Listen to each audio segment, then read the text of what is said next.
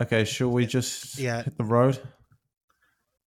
Yep, I did. Uh, hello, everyone. Welcome to uh, your ti your time starts now. A Taskmaster podcast. Uh, we're going to be doing today's episode just a little bit differently in the opening because, as many of you might know, last week, unfortunately, famed uh, British panel show contestant and com- generally great comedian uh, Sean Lock uh, died tragically of Yeah. cancer. Rip Sean Lock. So, um, He was a very we- we funny did man. I loved mention- I loved 8 out of 10 Cats Does Countdown. He was so funny. He always just everything he did, everything he said was just absolutely perfect. Uh, it was just classic two British comedy in its finest with Sean Lock. two-time carrot in a box champion uh just generally a good comedian everyone's uh like favorite fantasy taskmaster contestant as he sadly never did make it on the show uh we just wanted to uh make sure that everybody was aware of that and we paid our respects to him uh i think now emerson if you want to in the edit drop in the soundbite of what he wanted his obituary to be because he mentioned it once on uh, 8 out of 10 cats Okay. What would you like your obituary to say? I don't care. I'll be dead. but ideally, I'd like it just to say, No! Why? No! Ah! You can't write tears, Jimmy. Ooh, I'm not going to lie, that click sounded good because in, in playback.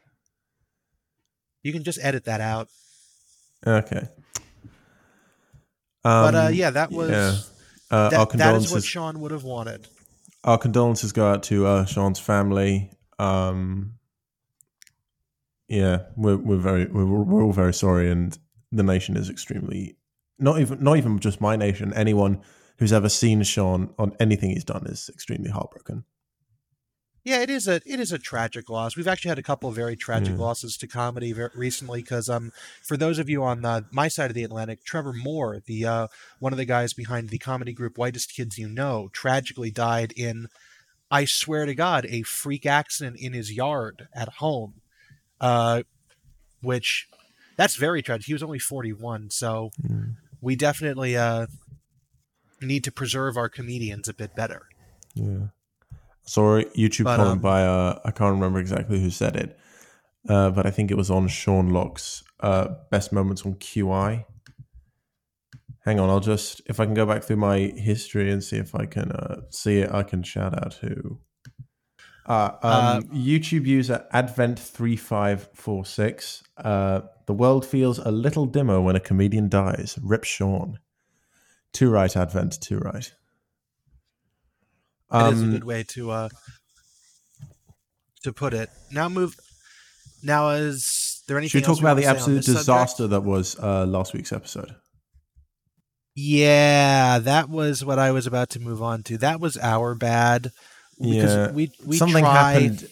I'm I'm the one responsible for editing the episode. Something happened at some point that sort of desynced the tracks, and I was literally just at the end of my tether. It was it was it, that day. It was Tuesday. The um fuck it. It's uh, Tuesday before we the day we put them up because we put them up Tuesday on Wednesday. seventeenth, I think it was. It, anyway, the date doesn't matter. Anyway, that date was one of the most stressful days of my life. I had to edit the whole podcast in one day, and I'm going to have to edit this episode in just one day too. Uh, and I was also lumped into doing a lot of uh, help around the house as well. I had to take some stuff to the charity shop, uh, and on my way to the charity shop, I fell down and injured my hand. What did you do? I tripped on a paving pavement that bit of the pavement was not Oof. even. Thankfully, no one Oh, saw, um, and I'm I'm kind of glad it was that way. But I didn't injure How my would it- hand seriously, but I, I did graze it. So, oh well, shit happens, I guess. Yeah, and then it was also kind of my fault because he's Emerson sent it to me, and then I listened to like 15 minutes of it to make sure that there wasn't anything obviously wrong with the levels or anything. And uh, for those of you who have listened to the new version of episode three, will notice that the first soundbite is like 25 minutes into it. So uh, I didn't notice, and I didn't really listen to it through when I put it into my video editing software because my video editing software takes like two and a half hours to do it, and it takes another two and a half hours to go up on YouTube. So sometimes I don't get them up until like Wednesday afternoon, Yeah, and I wasn't pretty- really paying pretty attention. shit. Yeah, I think So uh, what made like- it bearable was that the episode was pretty short by our standards. yeah. Um, Uh, I think special the thanks fact that to our uh, yeah, sorry, continue. Special thanks to friend of the channel Spelvin, who will probably be coming on our uh, Have Your Say episode when we do that, uh, for messaging me through Discord and saying, "Did you mean to do this with the audio being really fucked up?" And uh, no, no, we didn't. I know my my audio sounded really really bad anyway. Um, I did a quick uh, test recording beforehand uh, to see if it sounded uh, as bad as it did, and thankfully it didn't. Uh, but it was and might come across as a little bit echoey uh, because I'm in a I started out in a very very small room. Uh, the room's only about uh, six feet by six feet, uh, and it's a sh- it's a shed in the back of our garden. Um, or, and I hate to make a reference to a future series, a shed. Uh, you've not seen Series Nine, have you? no, but I know what you're referring to. Yeah. Uh, Rose Matafeo, brilliant, brilliant, hmm brilliant comedian, brilliant woman. Um, yeah. So Joe said uh, I sounded really echoey. So what I did was uh, I just flung my dressing gown over myself and my microphone and my laptop, so I can still. so uh, um, Emerson's coming from his uh, fabric grief cave. Yeah. That's what I To- for- forget little polythene grief cave, even though that was last week's episode. Um, His this episode, His- um, I think it's time. I don't really have any banter in my personal life. Do you? I I have it's not so much banter as it is juicy local gossip that I really want to share. Whatever it is, keep it because short. uh ooh, we might have to do that on a different day then because this is not exactly short banter. Uh basically my town is in the middle of a uh I might have to keep the details for later, but um basically my town's having a bit of local corruption going on. And uh which we discovered because the city and the fire department are having issues over overtime pay. Because the fire department has been responding to uh, overtime to has been responding to emergency services calls for like medical emergencies which the city doesn't want them to do anymore because when they do that they have to call in overtime people to cover if there's actually like a fire.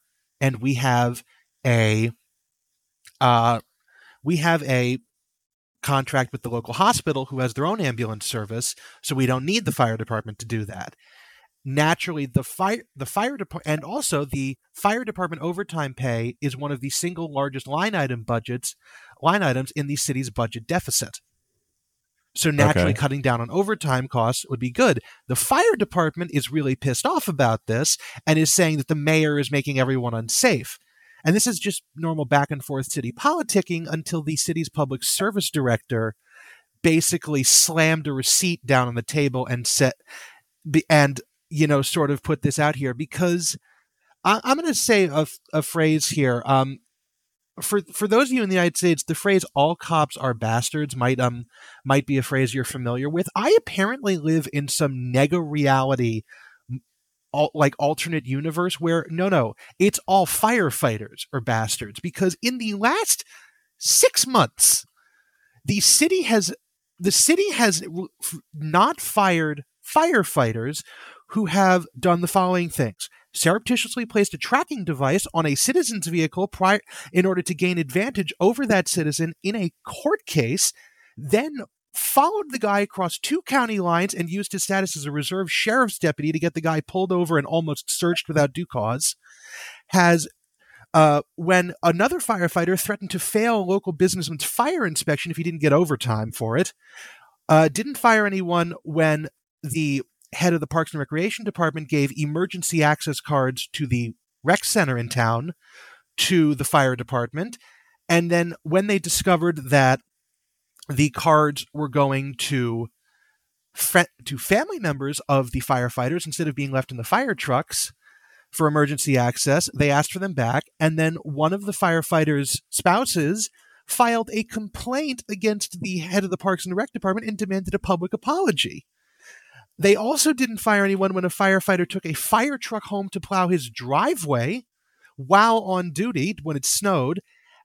Also, didn't fire the firefighters who blackmailed a third firefighter for being involved in the uh, married people having an affair website Ashley Madison, nor did they fire a separate firefighter who who tr- used those same Ashley Madison screenshots to uh, try to anonymously get the uh, turn in the other guy and get him fired because they didn't want him to have a promotion. This has all happened in the last six months in this town. So apparently the fire firefighters are sacks of shit. And I, I, I'm just flabbergasted by this. Especially because we just spent like a couple of million dollars as the local electorate to build them a brand new fire station that went over budget and they had to have a second budget levy for. This is this is just ridiculous small town gossip, but it's like it's so outlandish that I feel like I have to share it with someone. Okay. That we have I mean, corrupt firemen. I mean, I don't know. I hope people listen to our podcast for the reason that they want some sort of escapism from the world. And what you've just done is unloaded about five or six minutes worth of very, very, very specific and very, very, very difficult to relate to politics on the world. if you're i corrupt firemen is just such a wild concept though isn't it? Like that's not how this works. It, it, it is a pretty bizarre concept, I'll give you that. which, which is why i'm just like like you'd expect the police to do this but the police in town are great. The police in town are actually genuinely nice people. Well, i'm you're lucky to live like in in an area like over that. here. Yeah i know. I'm i'm surprised considering you know everything that's going on in the world in general. Where we have corrupt firemen. What the shit. Anyways um should, should we get on with the episode? I don't believe we actually introduced this podcast at 12 minutes and something in. oh my god. I did no i did interrupt inter, i did i interrupted this this episode and i did introduce this episode at the very beginning. Because i always am about to say the name of another podcast that i listen to. And i'm like wait no no i don't listen to this podcast i'm on this podcast Anyway, so uh, this um, is but in case you missed it this is your time starts now a taskmaster podcast he's emerson and i am joe That's right. And today we are tackling uh, episode four of series three of Taskmaster, a very nuanced character. Um, so uh, Greg introduces the contestants. He mentions his golden trophy. Um, I just want to say this: the trophy is absolutely awful. It looks nothing like Greg. I know that's the whole. I know that's the whole point of it, though. It- it- you know what it reminds me of? You know that um I th- I hope I hope I'm hope I'm got the right person here. But do you see that statue they made of Cristiano Ronaldo outside of an airport or something? yes i do know of which one you're talking about I feel like the trophy is a lot like that in the sense that It- it's I've never noticed that it that it doesn't look like him, but I think what the other thing is they probably made one and then have been just recasting it over and over again. And as Greg gets older, the less I mean it looks like Josh him. has still got his weird karate trophy. That's just Widdicombe being proud of his achievements. I don't know.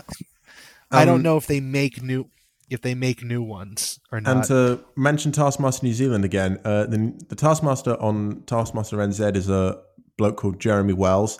The trophy actually does look like him. I'll give them that. Hmm. Uh, anyway, uh, banter. Uh, Alex has been uh, is not. I was going to say promoted to, but that was like last week's banter. Alex is statistically speaking uh, the secondary Taskmaster who will take over if Greg is indisposed, or they might get David. or Walliams. unless they can't get David Walliams. you know, David Walliams is right. You've mentioned him before on this podcast. Do you know who he is though? Yes, Walliams and friend.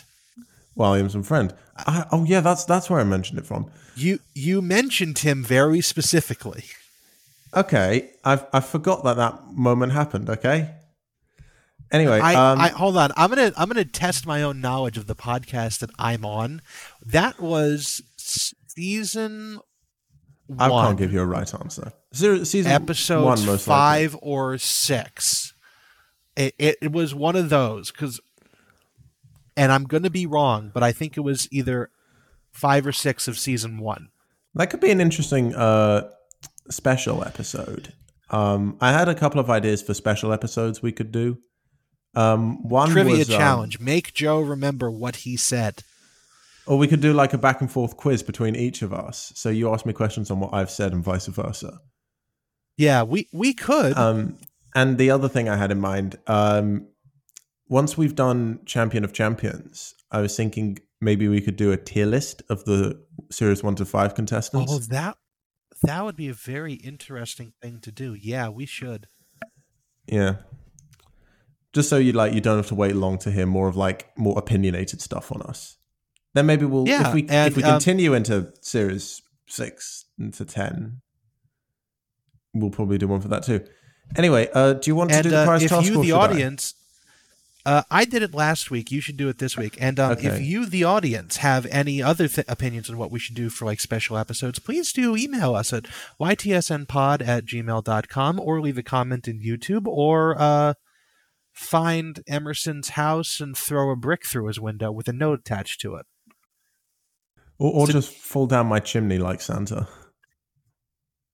Or fall down his chimney. I don't. Um, We I'm- I'm have not a fussed. chimney that's that's open.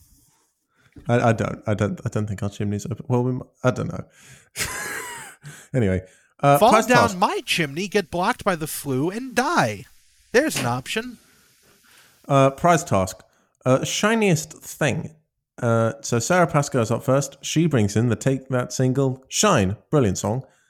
Um, on CD, which is very important because the CD is very shiny as well. Very true.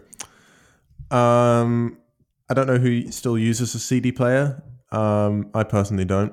Um, anyway, uh, I this do. isn't the. Okay, you you could probably make some use out of that. I'm not saying it's a worthless prize. It's just saying it, it's a it's not Yeah. a worthless prize altogether. It's just might be better suited to some than others. Anyway, uh, Yeah. it's not the first time Sarah has mentioned Take That on the show. Um, obviously her Domino rally was based very, on uh, Take That.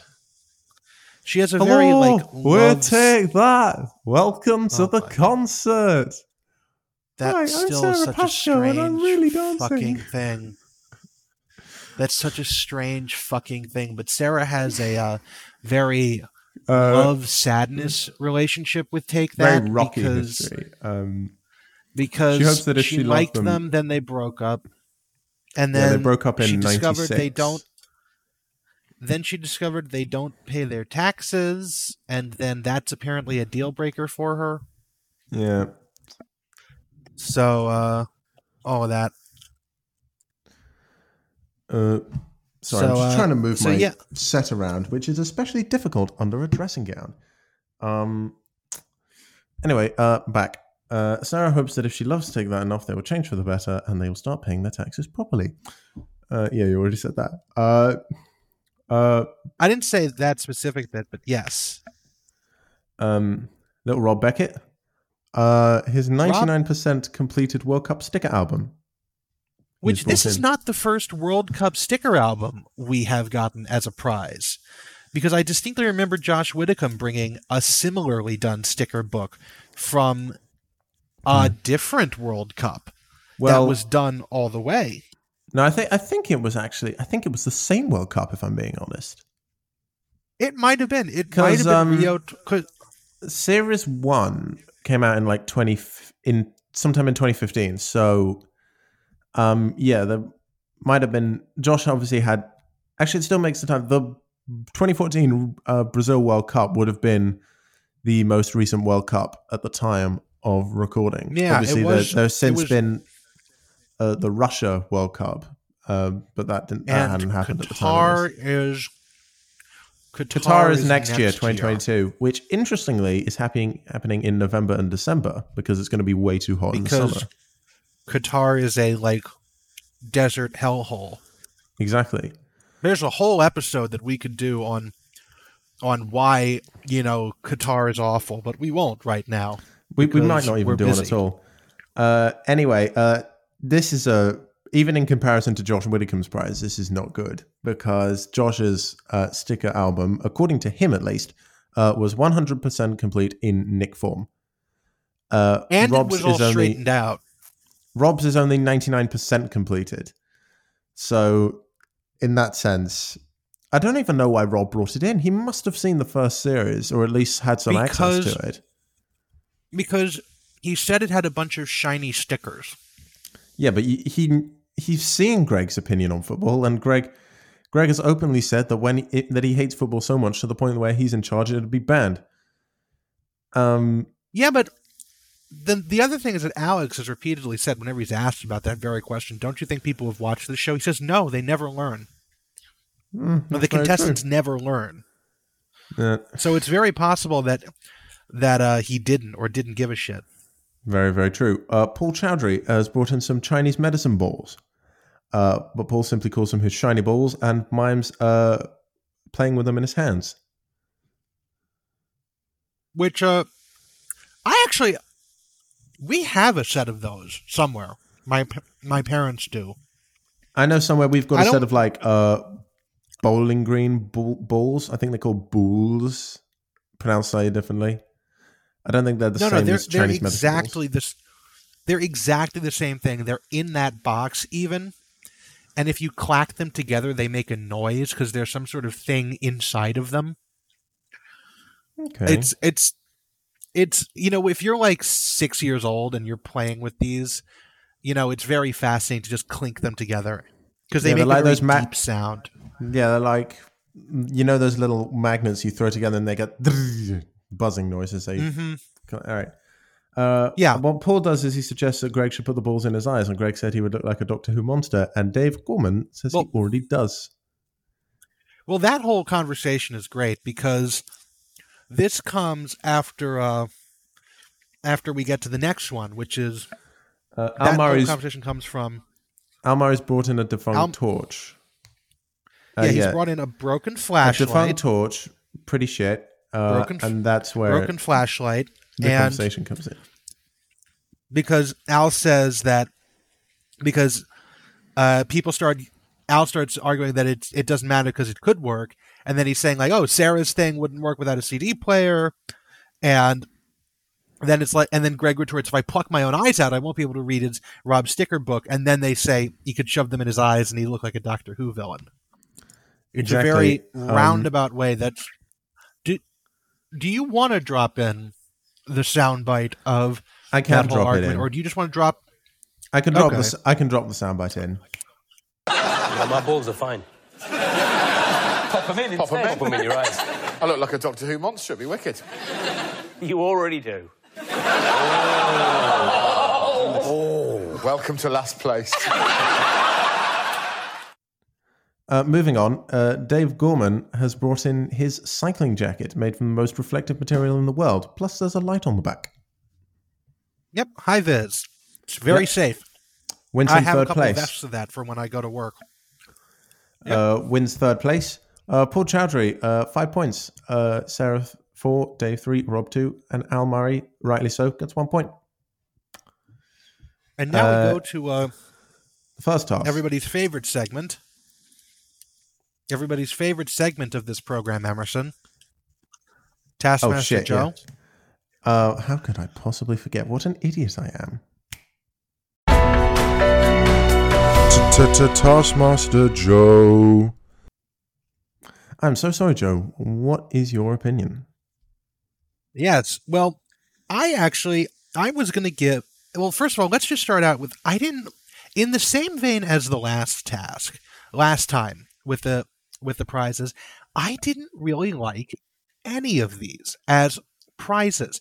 The task allowed for quite a bit of leeway in fun stuff, but it just didn't do anything. So I, I almost I was going through this. I almost didn't award anyone first place. I was gonna have like joint second because I thought they were all crap. But um from the bottom, uh, absolutely Al Murray. If I could give, if I could take away points, I would, because that's just stupid. Genuinely, I don't think I've ever someone's less understood the prize task than Al Murray. I think that's actually might be the worst prize we've gotten in the show so far. I, I'd agree. Sorry But, for the um, banging. That was my water bottle. But um, then after that, I would give Rob fourth place, not because I don't like soccer, but because um, it's, It's not football, hundred mate. percent complete. It's soccer Football. when it's on this side of. Anyways, whatever whatever football, sport football, it football, is, football, football, football. it's it's not complete. It's not a complete sticker book. Yeah, Why do. I give a shit about an incomplete sticker book? And You can ask um, the same question to Greg. Yeah, and then uh no no third place. I'm going to give uh two people second place. I'm going to give uh Sarah and Paul second place because I really do like the uh the Chinese exercise balls and um I I I don't know anything about Take That. I don't know anything about the song, but she's pretty she good. You Not should- only ha- Take that has some very I- good classic songs that most British people would know. Yeah, but um, I will give her points for doing what Doc Brown couldn't last season when he brought in his um average white band thing, and it because they it was like a their album was called like Blue or something. It was the coolest blue thing, and we brought an average white band Yep. in like a di- with a blue cover. And so she accomplishes by having the sh- the CD called Shine in a CD, which is a very reflective thing. So she gets that, and there's no, but there's also no obvious color joke. Like if she'd managed to find a band called Shine, that would have been top tier. Like a CD of a band called Shine, that would have been the best one. Uh, but she didn't, Dave so Gorman she gets first. second. I did because high vis jackets are really useful, especially when because you know Especially if you cycle. cycle cycling is fucking dangerous because Oh, you please get don't. run over by a truck. oh, please don't. I was having this conversation with my mum earlier today. Well, I mean, if you cycle down the street, I'm okay, going- Listen, I'm going to go back to uni in a few weeks, and where I'm going to be living is quite far from where I need to from my from the university campus. So I'm, I, I don't really want to walk there,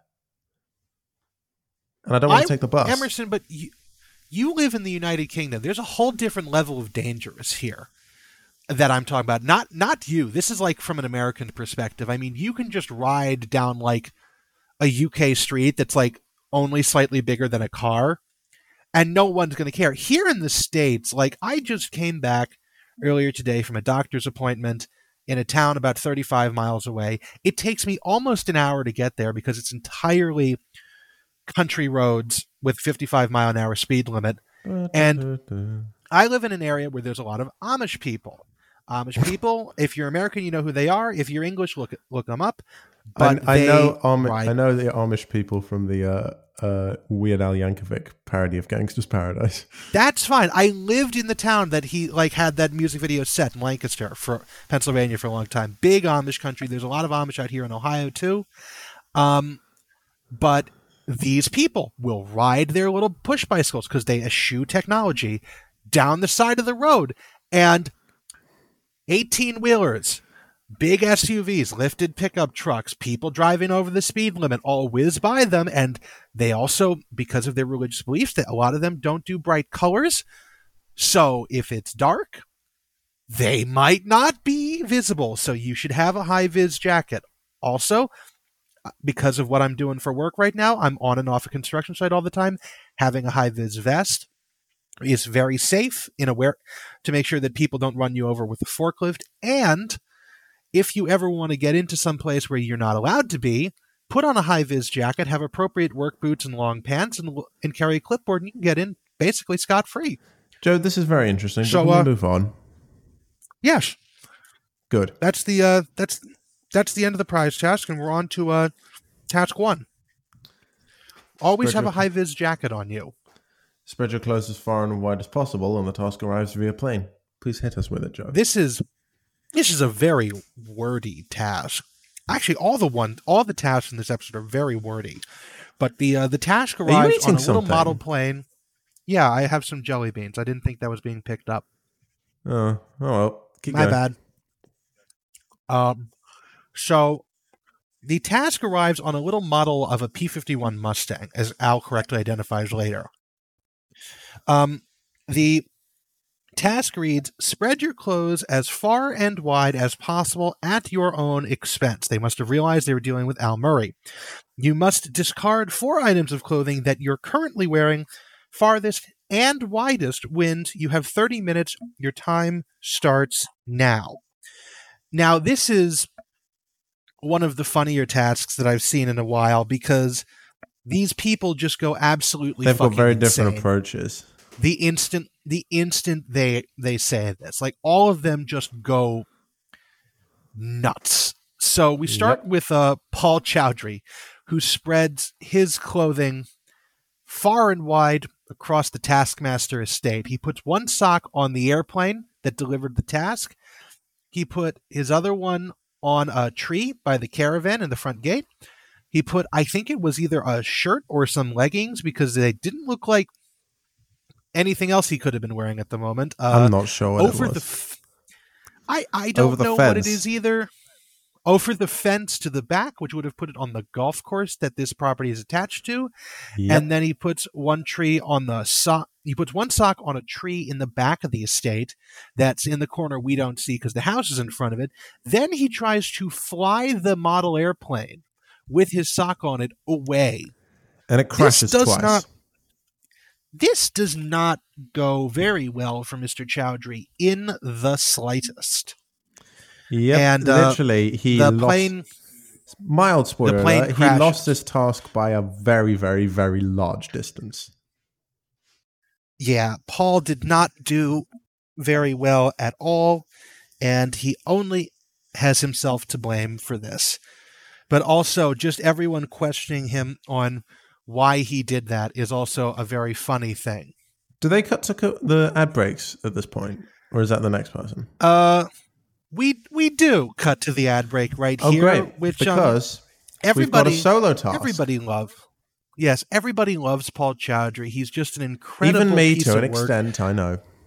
in this. And so uh, to reward him, they set him his own special task where he is instructed to have the most fun as he can in one- one hour in a bouncy house. Or a bouncy castle. I do bouncy castle, I apologize. I do love just the way he says 1 hour. Like he's shocked he has to have fun for that long. And I, we, I uh, have a theory about this task. Actually, believe it or You not, you do, really. I do, Well, and I want to make this it. very, very quick. I believe that this task is actually an inconclusive experiment, or at least an experiment that doesn't have the final result reported, uh, trying to test whether time flies when you're having fun. Really? What makes you say that? Well, think about it. Paul has got to have the most fun as possible in a time span that everyone considers to be really stupidly unnecessarily long. So they're hoping to, if by having him have as much fun as possible, he forgets how long he's doing it, and hopefully t- that he's having so much fun to the point that when the hour's up, he says, "No, mate, that wasn't an hour. That's out of order, mate." Now, who? That's a very interesting thought. Who is putting on this experiment? Mm. Alex Horne, he writes the tasks. Mm, It's a theory. that's a very interesting. That's a very interesting theory that I'm not sure I get, but I'll have to think on it a bit longer. Well, I was just right, thinking. you, I don't want to repeat there's- myself over and over again because I don't. I, like I said, I want as little editing work as possible. Yeah. and your rants have not helped. Um, but oh well. No, no, I get what you're saying. I just I don't think I uh You don't I, agree with I it. fully follow. Yeah, yeah. I think it's more that like they were thinking who ha- who is the least fun person of this group. Ah, it's Paul. He doesn't emote. Let's let's make him have fun. I still, I still think that there's p- part of this is the whole point of the task is to get Paul to say no, that was not an hour. It didn't go by that quickly, and the only way to get him to do that is to have as much fun as possible. Ah, No, I, I think if they'd wanted to do that, they would have just gaslighted him and made him think it was an hour, uh, but after it was only like ten minutes. That's that's much more in line with the casual, with the casual like sociopathy that Taskmaster and Mister has. Sorry, I am on a very creaky chair in a very, very little room. Oh, so is- in a shed. So is so is mine. Mine is very creaky. It's an old busted office chair that I've slowly am wearing into the ground because I'm too lazy to get a new one.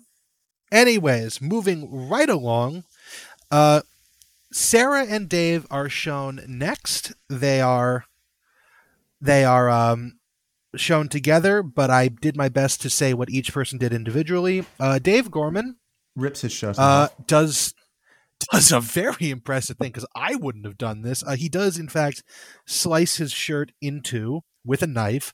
Uh, he climbs the tower that's next to the building, the Taskmaster house, because they're not allowed to climb the house, but he does climb that.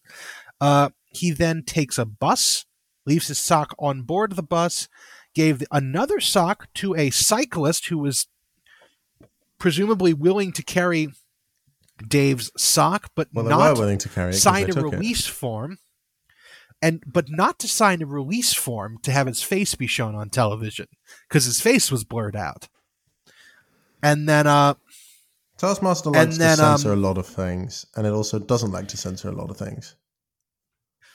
so i thought that was very interesting um he okay and then uh, moving on to sarah sarah uh, starts by taking her jacket and putting it on the fence she doesn't uh, put it over the fence like paul did she just put it on the fence uh, she runs out to the thames and puts a piece of wood inside her other, inside one of her socks and throws it into the river, expecting it to uh, bob away. Which, as she will note in a little while, um, she misunderstood the task because the task was wherever that was at the end of the half hour.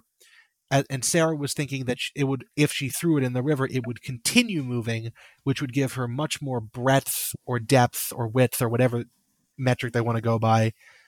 uh, Width, by the time they, they want it as wide as possible. Width. Yeah, as far and as wide. So uh, she she sort of misunderstood the task, which also explains why many of her uh, uh, immediate decisions in tasks like this is to run as quickly as possible. I believe she ran 1.6 miles during this task, which is impressive.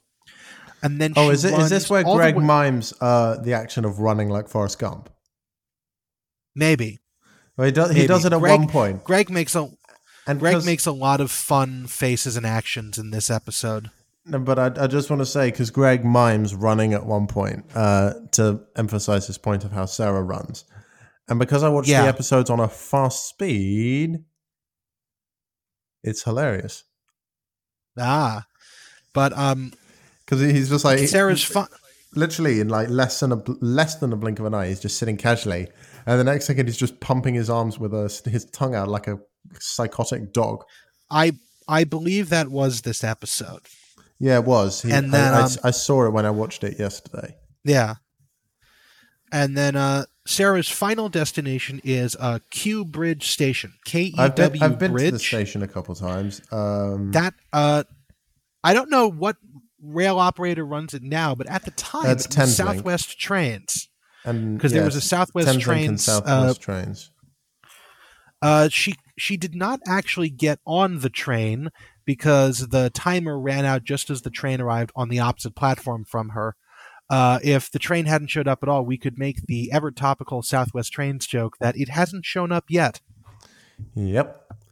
I do know And that then, the um I do know that the uh right I think actually I, I want to make sure I get this right. I was going to say I think it's the right-hand platform as you go in that terminates at Waterloo station. Well, and either- I, I take I, do- I I used to take that train semi regularly. So if I don't know, I'm going to look like an idiot. Um.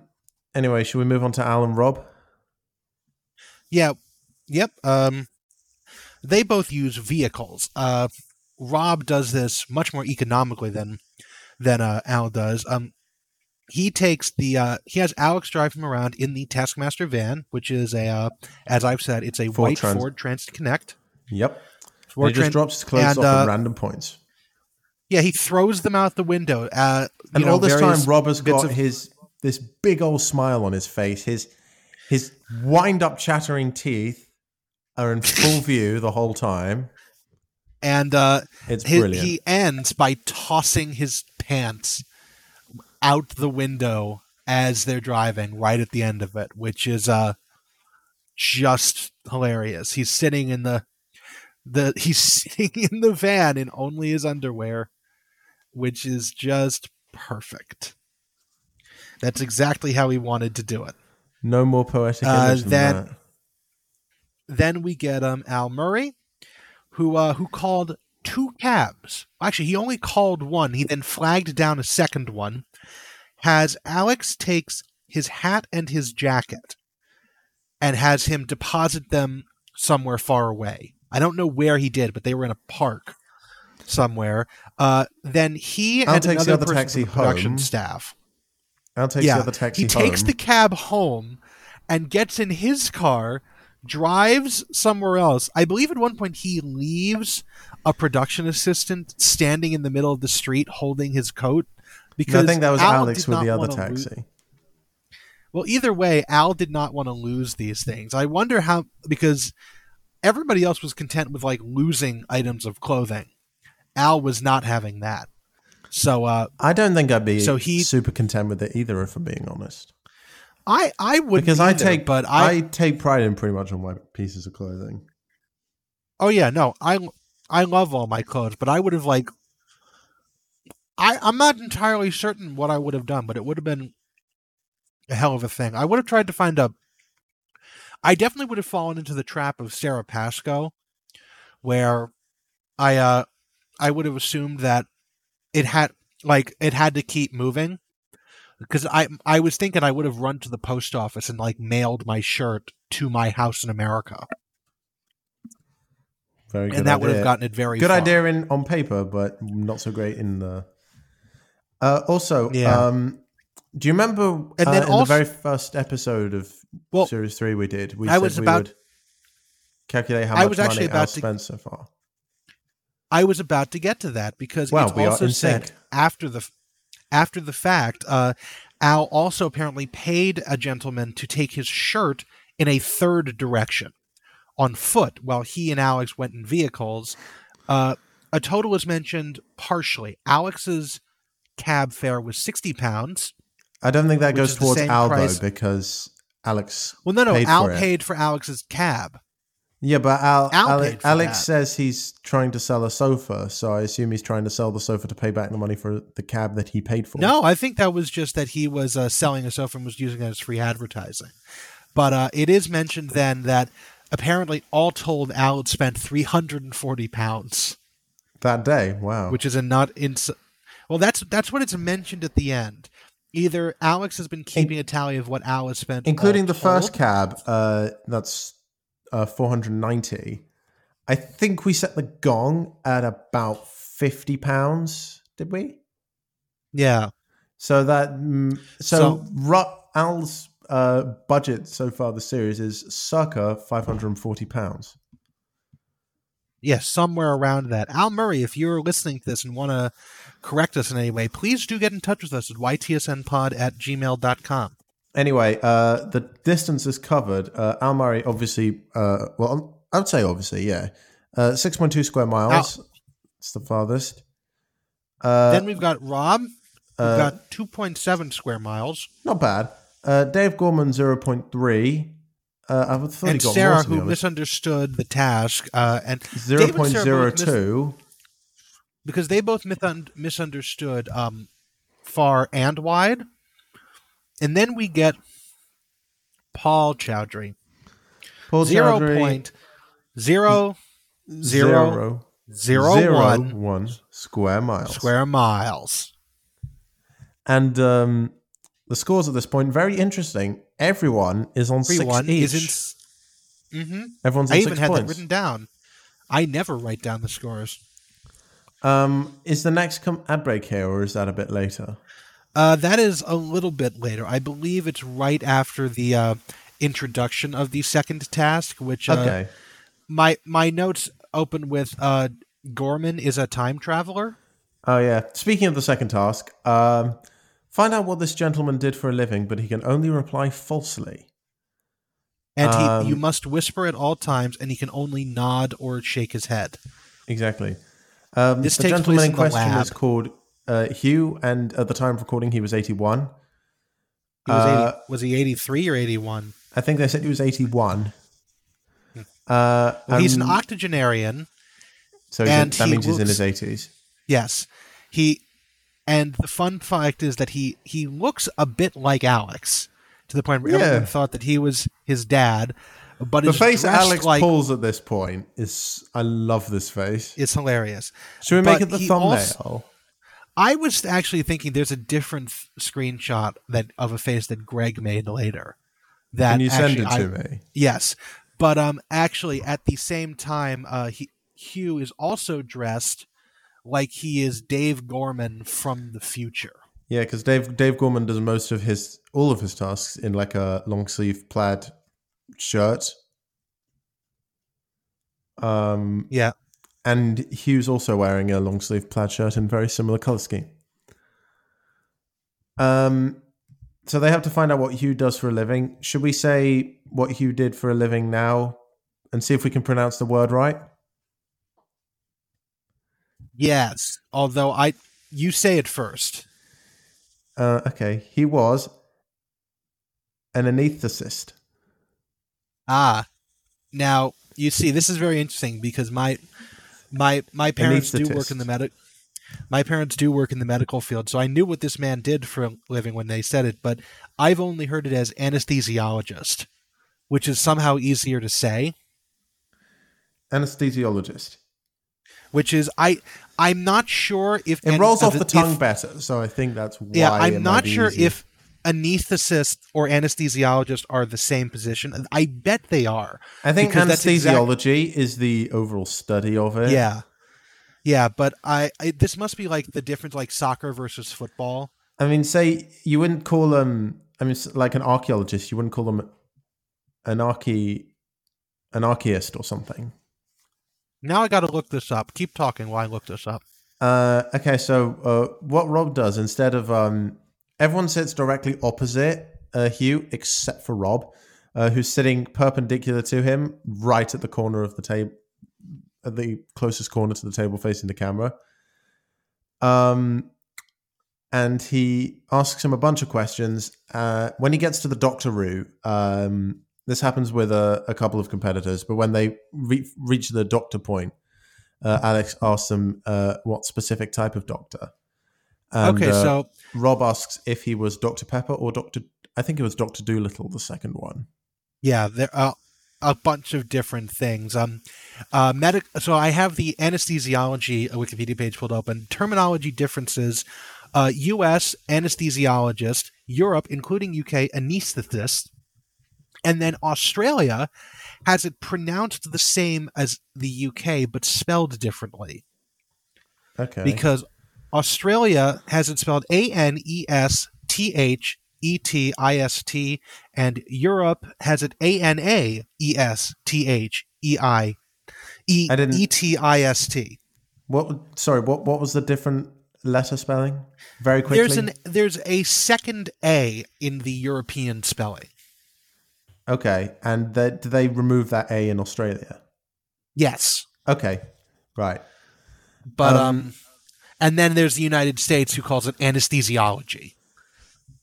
Right. So- Uh, I've got no more. Nothing to say more on that. But um, yeah, I did like how I actually ha- did have the note is that uh, is that Rob and Paul did cotton on very quickly that he was a doctor, but are both ham or are both hamstrung by their lack of medical knowledge. Exactly. Um, Paul finds out he's a doctor at some point, and uh, when he and when Alex says that he needs to be a doc, he needs to find out what specific type of doctor. Paul says easily one of the funniest things, not only of the episode but probably of the series. Are you a doc? Were you a doctor? He's a doctor. What sort of doctor, Paul? Oh, for fuck's fuck's sake, you fucking bastard. And then I It's just oh, off, so perfect. And Hugh's I- reaction to it because he's very bit. He's he he at, at this point in time, he's been a very I wouldn't say static, but he's been very uh, b- like very blunt in his emotions, like what he's presented on his face. Like he'll he will like do a very s- simple smile or a very simple frown, and then when uh, Paul swears quite manically in front of him, he laughs. He breaks character basically, and I like I found that very funny. Um, I didn't write down all the things Paul said. Um, but I do did write down that he asked Hugh if he got involved with the nurses and made a grand total of 15 sexual references throughout. also asked him if he was Dr. Dre, a rent boy, and several other things. And swore 23 times. The 15 sexual references is I'm so I'm so sorry if something keeps bumping. This bloody dressing gown keeps bumping my pop filter. And also what happens is I've got my uh, headphones plugged into my microphone for a change so I can monitor it. And honestly, it sounds like I'm listening to myself perform ASMR in real time. Oh no, you're getting speech jammed. That's the worst. What, you didn't hear me?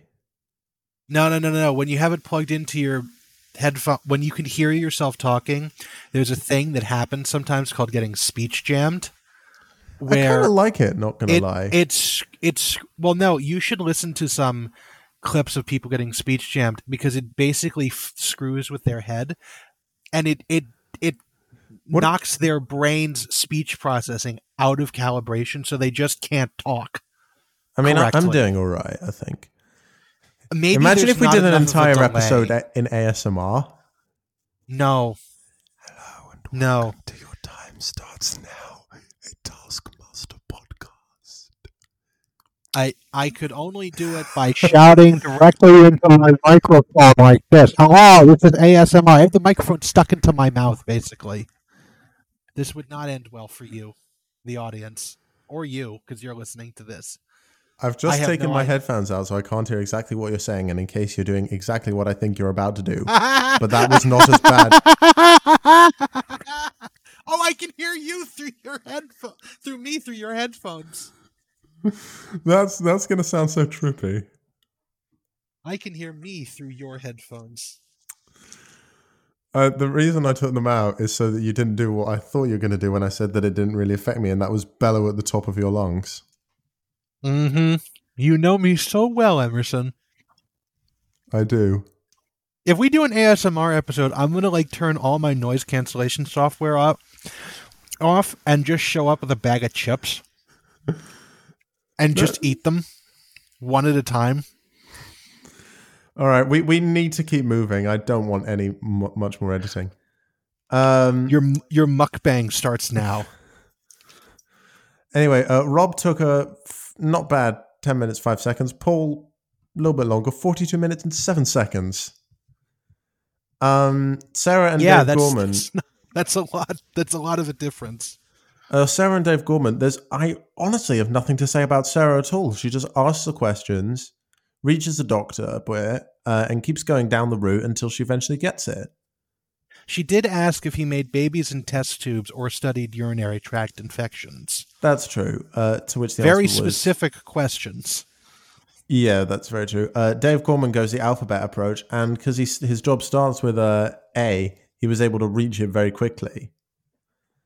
Um, Yeah, uh, but from th- then he just had to like go through all the categories of jobs that begin with A, and he couldn't think of a whole lot.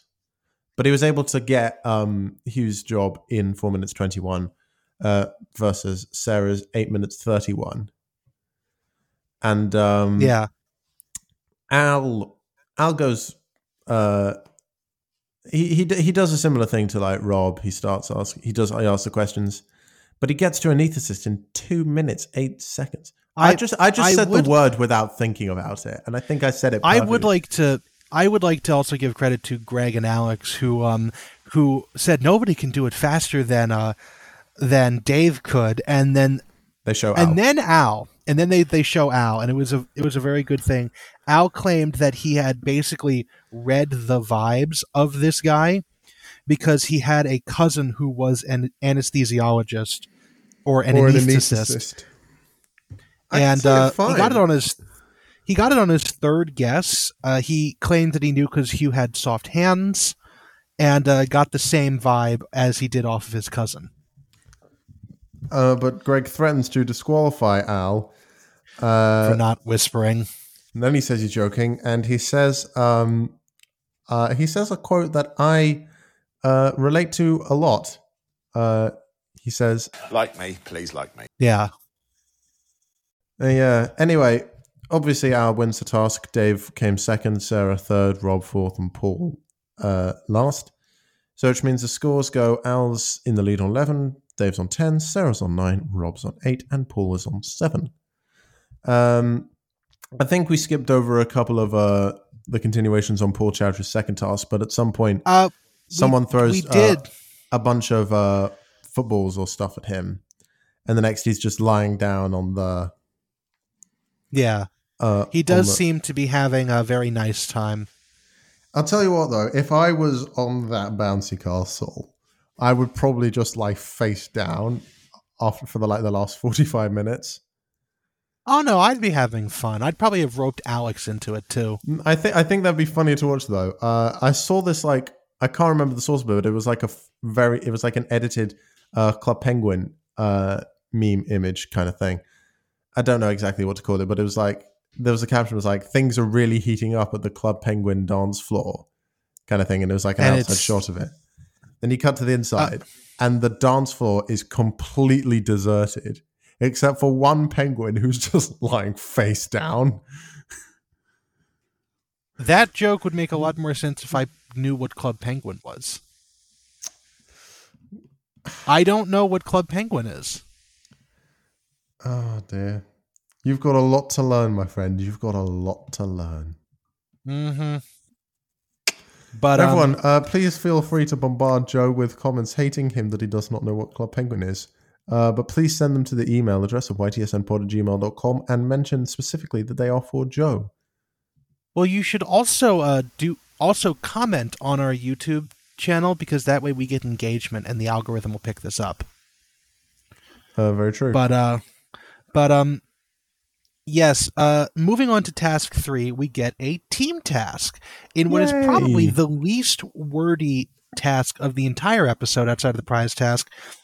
Make the most special effect you have 1 hour. They are um in the they're in a room in the Taskmaster house. It is covered in green paper because they're obviously green screening stuff. And uh, they even have the little P 51 come in model and deliver the task again. Al correctly identifies that it is a P 51D, specifically the D model. I'm not, I'm not as well versed on World War II era aircraft as I'd like to be. So um, I'm not entirely certain how he came to that determination, but he's probably got a very good estimate. Uh, we we start off, and really they don't show anything of how it's done at all. yeah, no, they don't. And so we just have to go directly into uh, the films. Uh, so first we have the Beards, uh, Al, Paul, and Dave. They are playing. Al, uh, Paul and Dave are playing soccer. The soccer ball It's flies football. across the park they have green screened themselves into, hits Al in the head, and Al's head flies off and then is used as a soccer ball before being kicked back onto his head. But not before being And kicked up high into fine. the air to Al's uh, horror, Yes. passing the plane. What was it called again? The P fifty one Mustang. The P fifty one Mustang. Do you do you want to put the soundbite of Sarah Pascoe explaining how this film worked? Because yeah, I'll just honestly, put it in. It putting soundbites in isn't hard. It's just like more the length of time I'm concerned. with. Yeah, Um, but I think we'll be okay. Can we Um, talk through the narrative of the film? I could talk you through it because I watched it. And what it is, I don't want to read too much into it, but at the beginning there's a man who's got a head, but another head on top of the head. But he's hidden one of, one of his heads is reading the paper, and the other head is Al Murray, the comedian. Am I I right so far? Well, I, I had no, idea it was auto, an autobiographical piece. And then the ball hits it, and then Al Murray's head is in the air. You're like, oh no, I'm really worried about Al Murray. And then Can I, occasionally. can I stop you, Sarah? Yeah. I'll just tell you now that I don't know whether people will be going, oh no, I'm worried about Al Murray, because Al Murray's disembodied head was smiling throughout. Also, sometimes for the like the, the viewer who might get scared too easily, he occasionally just came out of the green screen, so you can see his trousers. Yeah. And I had to remember what it was and stop worrying. Like, It's all Yeah, that's special. That's a special effect. Yeah, it's very That was one of our special effects. Was Yeah, to keep- sometimes the word special can mean bad. and then and then we have and then actually um in between this and Sarah and Rob's film we do have another Paul interlude which my entire thing says Paul Task he's still having fun. That's it. He's just on the bouncy castle. I believe he's getting a uh, shoulder massage from Alex which Alex- seems Alex is the bitch boy, basically. we all have our own idea of fun and that's Paul's idea of fun. We don't Uh, have but an anyways- episode title yet, do we? no I don't know yet what we're going to call it I know what. We'll go. I'll. I feel like I haven't let you a lot, or a lot of what you've said go with be a lot of episode titles. So I'll be nice, and we'll probably call it "Corrupt Fireman" or something. Oh, that's great. That'll be great. Um, uh, but anyways, Is, it corrupt to firemen or corrupt firefighters? corrupt firemen. That's that's what it should be. Okay, even even if that's not what you said in the beginning, Corrupt fire, yeah, corrupt firemen, all corrupt firefighters, something whichever like one you say in the beginning is the one we'll go. Yeah. With, okay. Great. But yeah, we'll go with that. and then uh and then um onto Rob and Sarah's film. Uh Rob and Sarah have through the edit of jump cuts and quick edits uh, magical disappearing objects as a relationship falls apart they make a lot they make up a lot of subtext in the immediate aftermath of this film more No. so than in the film because play the the- We'll play the soundbite. Um, oh we'll just play the entire audio of the film okay that'll yeah, because this one you can actually play all the audio for, and I should say the uh, the pinging noise uh, is Rob Beckett making a very over exaggerated wink at the camera. Yeah, it's sort of like Q snapping his fingers in Star Trek to change something. Okay, soundbite. Hey, Rob, do you like my new shoes? What shoes? My shoes have disappeared. No, they haven't. These aren't mine. What about these? I've never seen these before in my life. Here you go then. Can you just give me back my shoes? Coming right up. Oh, phew. Thank gosh you've stopped mucking around with shoes. And I asked you not to use magic in the house. We're not in the house. Rob, how are you going to magic yourself out of a divorce? I'll find a way. Nice shoes.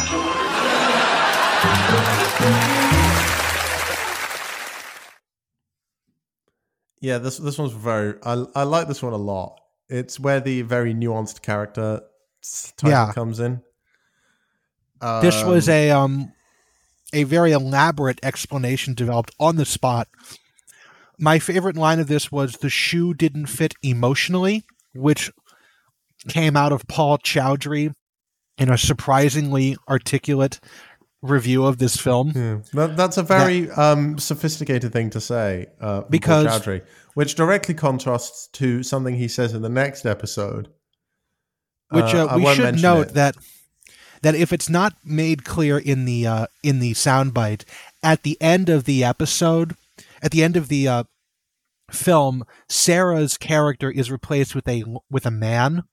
So everyone's saying that like the shoe didn't fit emotionally, this relationship wasn't working, and Rob's character found himself with a gay man. So it's like, you know, it's like there's this whole subtext they pulled out of nowhere, and it's funny. Yeah. And uh, in the soundbite, Greg uh, compares Rob's over exaggerated wink to that of a of a gay magician. and also, obviously, throughout the series, um, in the team tasks, Rob and Sarah have been compared to uh, have been called Brother the- and sister. Yep. And this time they're playing a married couple. Which boy does. We're broadcasting live from the pits of Alabama. It's your time starts now. Anyway, Oh wait, hang on. I was I was making notes earlier, and um, obviously Rob does his uh, chimp face when suggesting uh, King Kong, and uh, Paul uh, compares films such as Independence Day to Big Mama's And- House. Big Mama's house. Which I want to see ta- if there's ever like a film task again. Uh, oh, great idea for a bonus content. Um, once we've seen like enough uh, films made by the contestants, um, we should make we should create the the Greggies parody of the Oscars. Mhm. Taskmaster film. Yeah. Uh, we won't um, we won't announce the Greggies yet. We'll probably do it um, maybe a bit, lot later.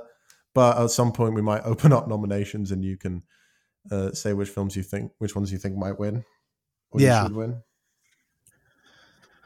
But um That'll be. But a yeah, that- idea though. yeah, the Greggies. We should get like a like some really terrible medal that we can send to each person or something. Uh, we'll probably just send them an an, an image of a tr- Greg, of Greg's and trophy an head. email, yes. But um, uh, finally on to the live task, which uh, I believe is you, Emerson. It- it is me indeed. Uh, live task: wearing a blindfold, cover yourself in sticky notes. And um, the sticky notes must be applied individually, and the person with the most sticky notes still applied to their body after 100 seconds wins. This is a really fucking wordy task. Mm, I'd say it's pretty simple though. Um, and Paul Well, no, no, I, it's if- long. It's very long. I mean, it didn't seem long originally, but I am so sorry. I'm Well- moving this bloody. Well, when you're writing. I write all of these around. down. I write all of these down verbatim, so it's always like, God damn it! What happened to most melon wins, or eat me fastest wins? Uh, well, I mean, we had release Alex fastest wins. I yeah, yeah, but um, Um. Anyway, uh, Paul immediately asks if they should take off all their clothes, and Greg And says, "No, mate, don't do that." and then also uh, we should note that Sarah isn't wearing any shoes because because Rob winked and made them go away. even though they're very plainly right next to her. And also, Rob asks if they can put sticky notes on the insides of their clothes, which they cannot do, which is a shame because he wanted to stick all those sticky notes in his pants. Uh, we don't Oh, need to know about. We don't need to. Um, we didn't need to hear that, did we? Not really. And if anything, it's kind of sad that he said that. Um, what Rob should have probably done was say, Well, maybe Uh, he's one wearing Of, one of the other male, con- one of the other male contestants would need to do it. Maybe he's wearing big pants. Maybe, maybe, maybe. But, Anyway, um, I've, I've really got no notes on this. No, really. I don't either because it's like okay, here's theater of the mind for the audience. Picture someone wearing a blindfold sticking post-it notes to themselves. Imagine that for a 100 seconds. Can we just have like a 100 seconds of dead air or like with like a little jingle playing? Well, and I'll, t- I, know imagine- I'll, I know what I'll do. I will Google most annoying royalty-free music I can find. Oh, don't don't then- make it annoying. Don't make it annoying. Just have it be like do do do do do do do for a hundred seconds. And picture whatever you want to. It's that. It's people sticking sticky notes to themselves. We can't make it interesting because it wasn't interesting to begin with. Okay. Uh, anyway, scores. Um, Paul Chowdhry is last on one. Al got two. Sarah gets three. Dave four points. Rob five points. Which, um, just to say, uh, Paul got 29 sticky notes, Al got 31, Sarah 33, Dave 40, Rob 45. Because they did say. And uh, so we do have a winner for the episode. uh, uh, it's a Mr. first-time winner as well, Mr. Dave Gorman. Who uh, goes up and collects his prizes. It's very, very close at this point as well. We've had four episodes and four different winners. which I'm not sure when the last time that happened. All all that's needed is for Sarah Pascoe to win episode five, and there's a complete set. And there was also a Obviously, change in- in, the overall season leadership as well. Yeah, Rob, Rob Beckett take, took charge of the series from this point onward. Yeah. It's now it's now his game to lose from this point onwards. Yeah. Hmm. I was going to say though, when I first watched Series Six, I had a hunch that Rob Beckett was going to prevail victorious over the likes of the two old men and Paul Chowdhry and Sarah. Hmm. Interesting. Yeah, but um uh, we'll draw this to a close in a little bit. yeah, this is actually goddamn, this is an hour 9. This is one of the shortest episodes we've gotten and we had full banter and everything else. Yeah, I think this is a good sign. If I'm being honest, it means that we're able to um, not go off on tangents as much. Although maybe an episode where we just talk would be quite fun. Oops, all tangents. Yeah, we could do that. Yeah, a But, full um, three hours of just us bitching. Oh my god. But uh yes, Um, that uh, unless you have anything else, I believe that draws this episode to a close at an hour Um, 10.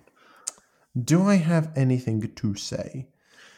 Um, Like, share, the fact that we've got one more episode of series uh, three left. Uh, we will be taking a short another break after series three. I will be going back to university, and in the beginning, I probably won't have a lot of time. Uh, we are going to try and record a Have Your Say episode immediately following the end of the season. So if you want to say something about this show or about Taskmaster or say how stupid we all are, well, actually, we won't let you on if you say that last one. But uh, if you want to say something, uh, Imagine if we yeah, don't come get on. any responses to that. I think we've got one lined up. okay, well, one's better than none, Yeah. and it would be then- good to have a brand new perspective, a new perspective on Taskmaster as well. Yeah. Anyway, uh, I've been Emerson, I've been Joe. and Alex has been Alex. And right. uh, I don't have anything else. Goodbye. Uh, bye, bitches.